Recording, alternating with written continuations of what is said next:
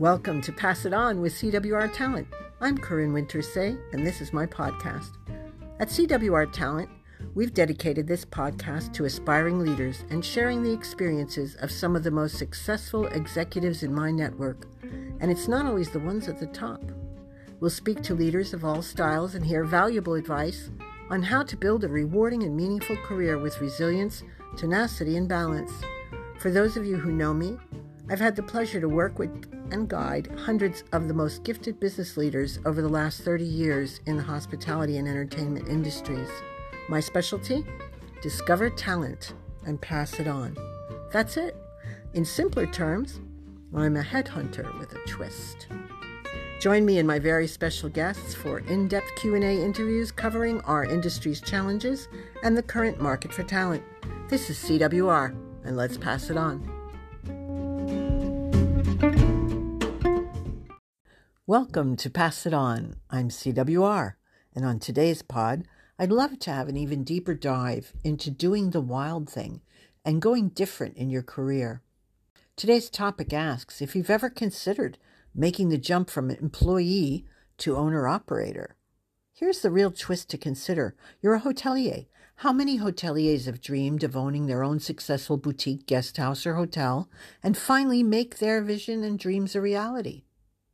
Even after a lifetime of working for the world's largest, most prestigious hotel brands, the switch to buying, conceptualizing, opening, and operating your very own boutique property can be daunting, or the culmination of a career wanting to finally do it your way. It's hard work. This is no picnic.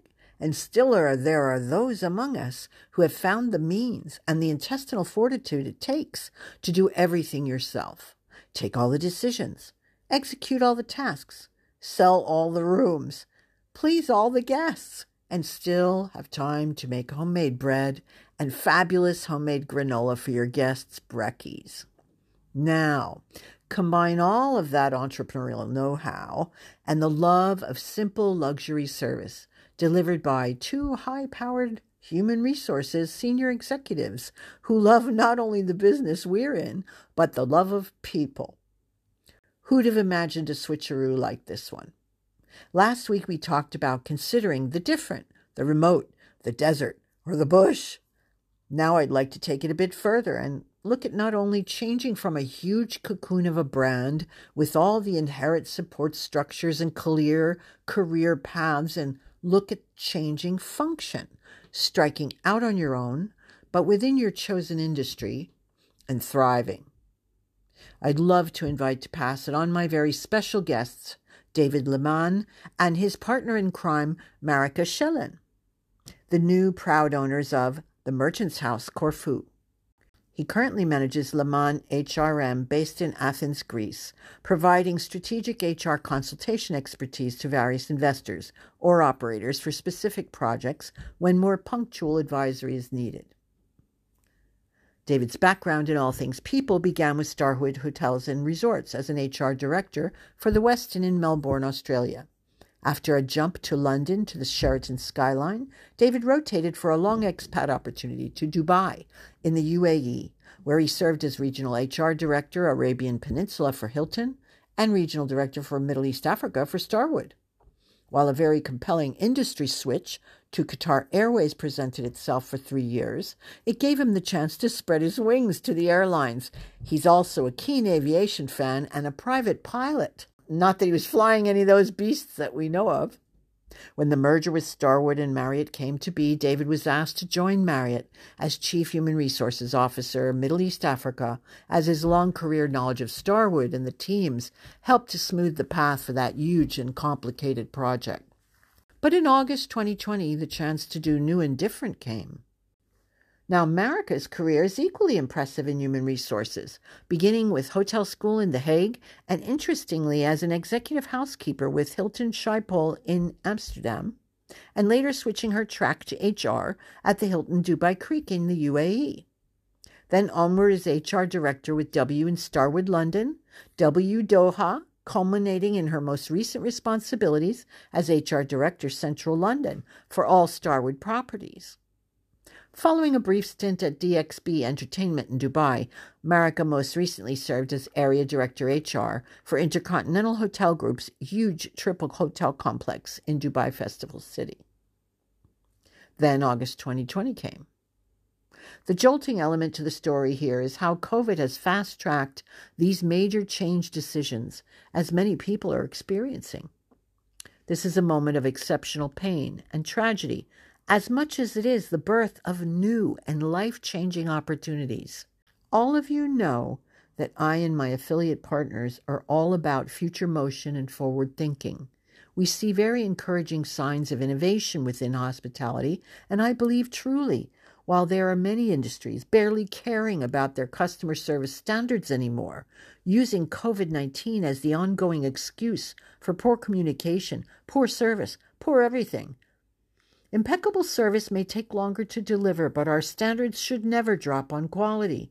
At least we in the hospitality industry are trying as hard as we can to keep relentless service standards high and deliver curated, memorable experiences for those nervous travelers who are finally stepping out. The real wow is now. Not only are these two chugging ahead with developing their strategic HR consultancy services, David and his partner Marika decided one day to finally make the plunge and invest in a property to convert as their very own boutique guest house in Old Perithia, northeast of Corfu, Greece. I'd like to welcome to pass it on our very special guests to tell us about what it's like to switch from the people side of the business to the operational side of the independent, privately owned and operated boutique guest house in such a fabulous location. Welcome, David and Marika, to pass it on. Um, hi, Corinne. Uh, thank you for the invitation. We're super excited to be here with you. Hi, Marika. How are you? Good, good, good. We're doing well today. Thank you. I'm intrigued. We're all lifers in the HR functions, and many of us have had the itch to buy and convert our own fantastic bargain into a little cool kingdom of our own, but few have had the nerve. I've taken a good look at the photos, and it's a lovely little stunner of a 17th century architectural detail preserved and everything. Tell us a little bit about the Merchant's House Corfu and how did this dream come to be? Sure. Um, I'll tell you a little bit about the Merchant's House. So at the moment, it's run as a boutique guest house, as we call it. Uh, but originally, it was um, three traditional houses um, side by side. Um, we are located in a village called Old Perithia or Palia Perithia in Greek. Um, and we're, uh, we're under the highest mountain uh, in Corfu, actually. Uh, we're about 400 meters uh, high, and the highest mountain is about 900. Um, and the three houses were independent, and um, they were owned by merchants. So traditionally, the upper level of these houses were used as accommodation, and then the lower level were used as yeah as the trade. So there was a carpenter here, uh, Weaver's family and a little Cafe grocery. So um, that's kind of the, the, the, yeah the history of the house. Um, and in 2010, the restoration started because the village was kind of abandoned in the 50s. Uh, people fled the village to go further down to the coast. Uh, because tourism was starting to boom and people, you know, thought they could make a bit more money uh, further down at the coast. So the village was abandoned, really. And um, slowly, since the 90s, the village has been coming back to life. And uh, part of um, coming back to life is the restoration of the merchant's house. Uh, so that started in 2010 and which took about two two and a half years um, and the reason also it took such a long time uh, is because the village is uh, a heritage protected village. So uh, right. there's a lot of rules, regulations around what you can and cannot do. And you have to uh, seek approvals for anything you do uh, at the Archaeological uh, Society here on Corfu. So yes. um, yeah, so it took took some time, but since around 2012, it's being run as a boutique guest house, and since this year, it's run by us. No, that that's a fantastic uh, story, and and also to such a, a, rich historical area. So it's true. Whenever there's listed buildings, same thing when we're in the renovations in hotels uh, anywhere. When it's listed buildings in Paris, for example, there's a lot of listed buildings, and the, yeah. the rules are end up being absolutely crazy to do anything. But yeah. um, you know, in, in some countries, it's more complicated than others to buy and renovate property to commercialize. And how did that process compare in Greece? And what was like your timeline uh, when you bought it to re prepare an opening? Yeah, so a great question, Corinne. Um, I guess it, it's hard for us to make comparisons because it's the first time we've we've done something like this. Um, but it hasn't been uh, hasn't been plain sailing, that's for sure. But I guess we're fortunate in that um, we purchased the merchant's house, or we started the process of purchasing it uh, well over a year ago. Um, so we were a, the couple that ran it before us. Um, you know, they had put in all the hard work about the restoration, I guess. So, um, so in that in that sense, we're we're fortunate but we had to go through the process of, um, and this was all during COVID time, of course, so of getting ourselves legalized um, in Greece. Marika's a Dutchie, so easier for her. Me being a, a, UK citizen with Brexit, a little bit more complicated. Yeah. Um, establishing a company, uh, importing uh, capital funds in order to, to buy something. Um, and then the, the bureaucratic process of of purchasing it. It took us nearly a year um, from sort of making an agreement to actually handing over the cash and getting the keys. So it it's not uh, it's not the simplest. Greece is um, is probably not as advanced on the online and digital world than other Western European countries. So there's a lot of going to offices and um, and a lot of rubber stamps. Oh yeah, I'm sure the bureaucracy is is, is listed long. Uh, in yeah. the meanwhile, I mean, I, ha- I was going to ask you later, but what what's why Greece? Um, well, we were, um, you know, in Dubai. Um, I was working for Marriott as the chief HR officer for Middle East Africa, and Marika was area director of HR for Intercon, and um, I guess as a result of COVID, um, Marriott had decided to merge their offices between London and Dubai, and um, we decided that um, it was time to fast track those decisions and those dreams that we had had. And I hear a lot of people with these stories how COVID has forced decisions that you plan to take, but um, have, have brought them forward. So we had decided we were sitting in Dubai and we had um, pretty much the whole wall of one of our kitchens covered in post-it notes about what are we going to do next. And there was always this, yeah, there was always this thing about having a, our own hotel, having been hoteliers all, all our lives. Um, and so, I mean, it was everything. We were thinking about bookshops to real estate agencies to, you know, who knows what. Um, but we both had passion for hotels. Then it came to the decision of where.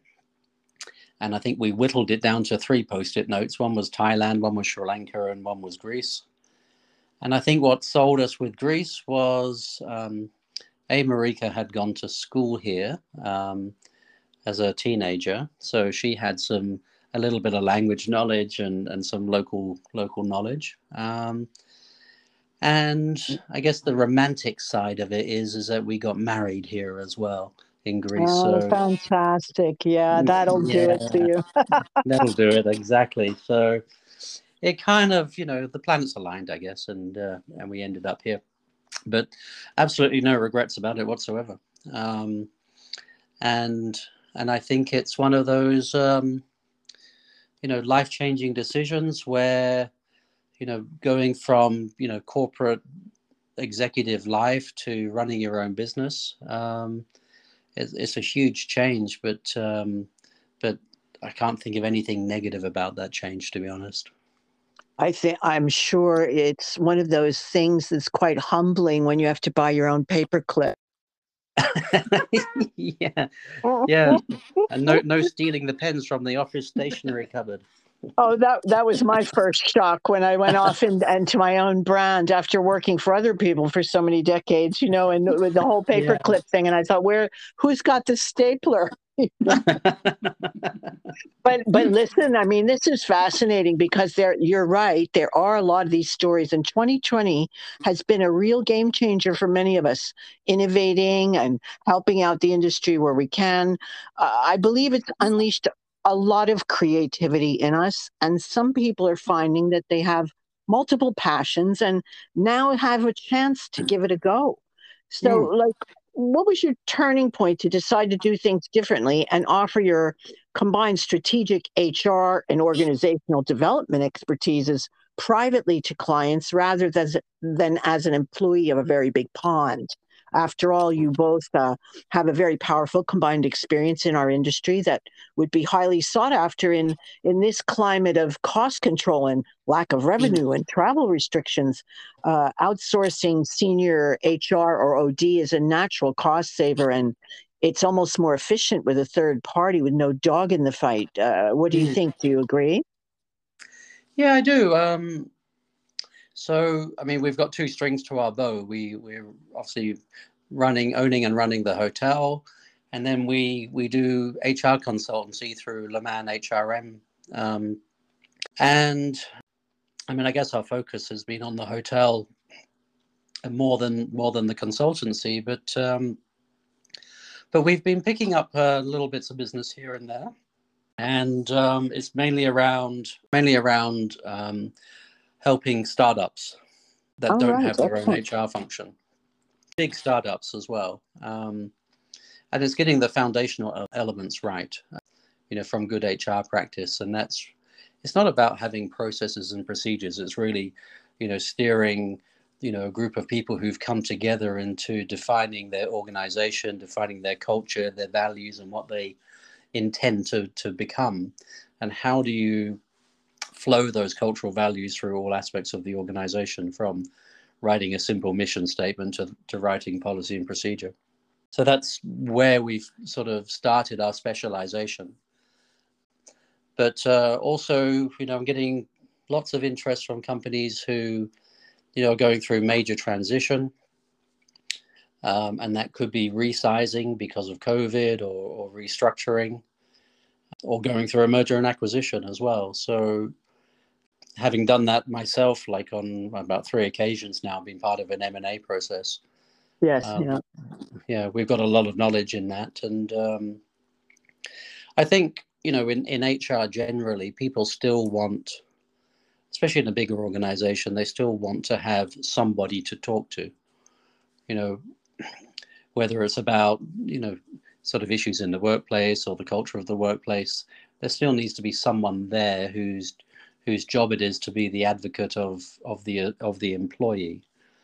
But I think there's there's so much process that HR gets caught up in that actually detracts from the true value of what HR professionalism is all about, and that's the stuff that can and should be outsourced, and and probably a, a fair percentage of that could actually be automated as well.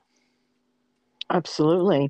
And and what do you both think is the most pressing people issue facing us today and what HR experts had better wrap their heads around?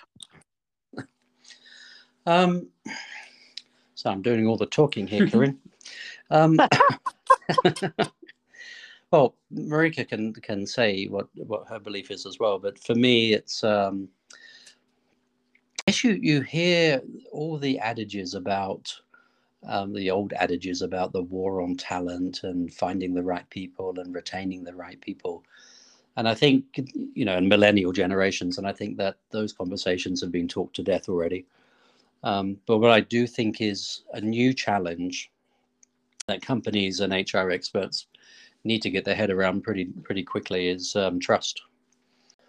Yeah, and I think there's been a huge devaluation in trust. Um, during, especially during COVID times. Know, I think there have been some very good actors out there who've looked after their employees during these difficult times, and and I guess some employees have been in very fortunate locations where the government has stepped in and and supported continued continued employment and percentage of wage pay. But there's an awful lot of markets out there where there haven't been those labor protections or government protections, and there's some some organizations and some very big and very well known ones who've abandoned their their people within weeks. Yes, I heard this. Yes. Yeah, and you know, I I see a lot of companies today trying to re-recruit what they let go only a year or a year and a half ago, and they're not finding the people. They cannot. They yeah. cannot. And I I also think maybe Marika can speak to this. You know, a lot of people have been working from home. Mm-hmm. Yeah. So the um, yeah even our I we worked from home uh, during COVID when we were still in Dubai, uh, especially in the beginning. Um, so everybody's gone has gotten used to now working from home, whatever function you're in, except for if you're in an operational role, of course. People are used to it now, and now that you know, if in a few months or so, uh, companies will start asking everybody to return to the office, I think they'll find that people will be a bit reluctant as well, and uh, they have to regenerate that office culture again because everybody has been so isolated in that sense, and you can only do so many Zoom calls and you know uh, and look at each other through a screen, but it doesn't generate the same banter, let's say, the same talks, the same creativity as yeah. when you are in the office. So I think everybody needs to um, to re yeah re-look at how their office culture is as well again when when that's possible again. That's for sure. I mean, as you know, uh, I just keep my eye on the talent, where it's going, where it's been. Every general manager in the world is struggling to rehire staff to open their hotels. They all tell me just what you're saying, and still, uh, seems they all went to Amazon or supermarkets. Yeah. Yeah. You know, it's not helping us attract new people to the profession. So, do you think owners will ever accept a lower ROI so GMs could pay their core teams better to begin with? Look, I, I think there's a lot of data out there around you know wage cost percentages and and return on investment whether that's owner's capital return or or p&l return good correlation the better you pay your staff you get you get better service you get better retention you get better returns. Mm. um, it's whether or not people are willing to to analyze that data and apply it to their own businesses. I think it's an unfortunate part of the world that you know the labor market is is a supply and demand market and where there is supply you know the wages will reflect that. And if the if there is a high demand for for people will become you know more competitive and wages will only only naturally go up. I mean you look at um in the newspaper today in the uk where they're saying you know supermarket shelves are empty because there's a shortage of truck drivers. Yeah. You know wages have gone up 50 100% in the in the driving truck driving market. So that will have to there'll be some reflection of something similar maybe not those those those levels um, yeah, and I, think, I, I, wonder if they ever will accept that because I yeah. think this has always been the issue. And then with lack of revenue, it's it's more of the same. Yeah, exactly. Yeah, but I mean, there are some markets in the world where the government steps in, and whether that's um, you know something like a minimum wage um, that's a, a, realistic minimum wage um, you know from where i grew up in australia there was always a, an award system where you know the, the the wages were were well defined you know the hourly rates and the you know the the bonus payments for work work in the evening work on the weekends work on public holidays and and yeah. they're good wages they're good living wages so yeah, I guess it's a combination of of industry bodies, of of unions have a role to play in this. Governments have a role, and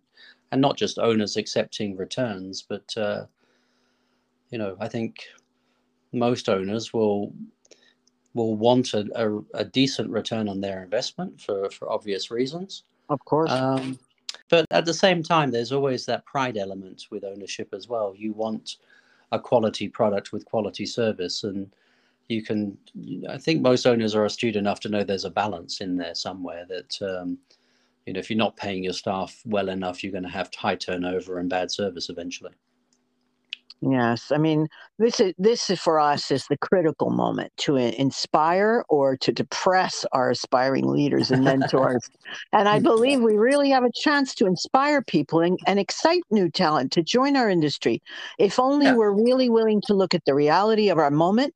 And this this is the part where we pass it on. What would yeah. be your, your best advice to our aspiring leaders who want very much to have a future in our industry, whether it's in the big box brands or opening uh, their very own boutique guest house in Greece? Mm-hmm. Hmm. Um, take a risk. If you want to get your own guest house in Greece, um, you won't regret it. Uh, but I think in, in terms of the corporate world, I think um, and being, you know, a long-term HR person, uh, I always found for young people coming into the organization, there was always a bit of a skills gap around communicating and developing relationships. And it's something that colleges and universities don't focus on. Mm. Um, they focus on technical skills.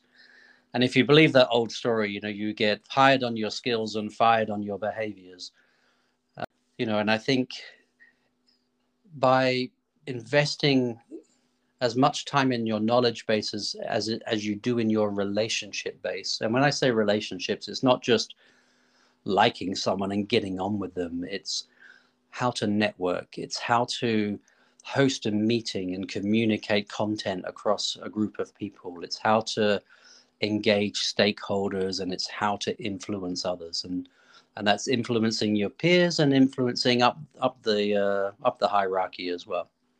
They're the skills that, in my opinion at least, give you the advancement in your career. Excellent. Marika, what do you think? What do you think is the the one thing that people should keep in mind for their future? Mm, uh, well, first of all, I believe the hospitality industry is one of the most fun industries that anyone can work in. Uh, me personally, it was a great learning school that I've worked for some of the big brands, uh, especially early on in my career. Uh, that gave me a lot of uh, baggage, let's say, to to continue and move on. um, and also for me, the some of the best leaders are those that inspire others, right, to follow and to to to go beyond even. Uh, create a following uh, for yourself. Uh, you get a high engaged team, more productive. Uh, you get better results. And what I honestly always enjoyed is that you know you get to work with so many people every day. Every day is different, and if you thrive in such an environment, uh, inspire others, then I think you know the career will be long and and excellent. Yeah. No, that's fantastic. I mean, uh, final question I've got for you is David. You know, in the mm. kitchen, how's your bread skills? let me put it this way um, we had a um, it's French family staying with us the other day, and um, and the the gentleman, uh, sort of in his sixties, I think he came up to me afterwards after breakfast and he said, "Your bread is amazing." and I, so to get a compliment on bread from someone from France, I think that that just sums it up. I think that rates right up there at the top. It really does. Hey, listen, thank you both so much for joining me today on Pass It On. I'm delighted that you had the time to share with our listeners a little bit about different and how you can get there. You know, please say you guys will come back and cover some more interesting topics with us. Yep, well, we definitely. would definitely we'd love to, and uh, we'd also love to have you come visit us as well in in Corfu. We have a, a special suite for you. It's called the Goosey Suite. Um, and Goosey was the name of the uh, going back about 300 years was the name of the village donkey. And this and this Aww. this suite was a conversion from where Goosey used to live. That's my, that's my room. I'm there. Listen guys thanks so much. And we'll come back again and come up with more topics that we can share with our listeners. Thanks so much again. You're most welcome corinne. Lovely talking with you Thank, Thank you. you. Bye. Bye. Bye bye.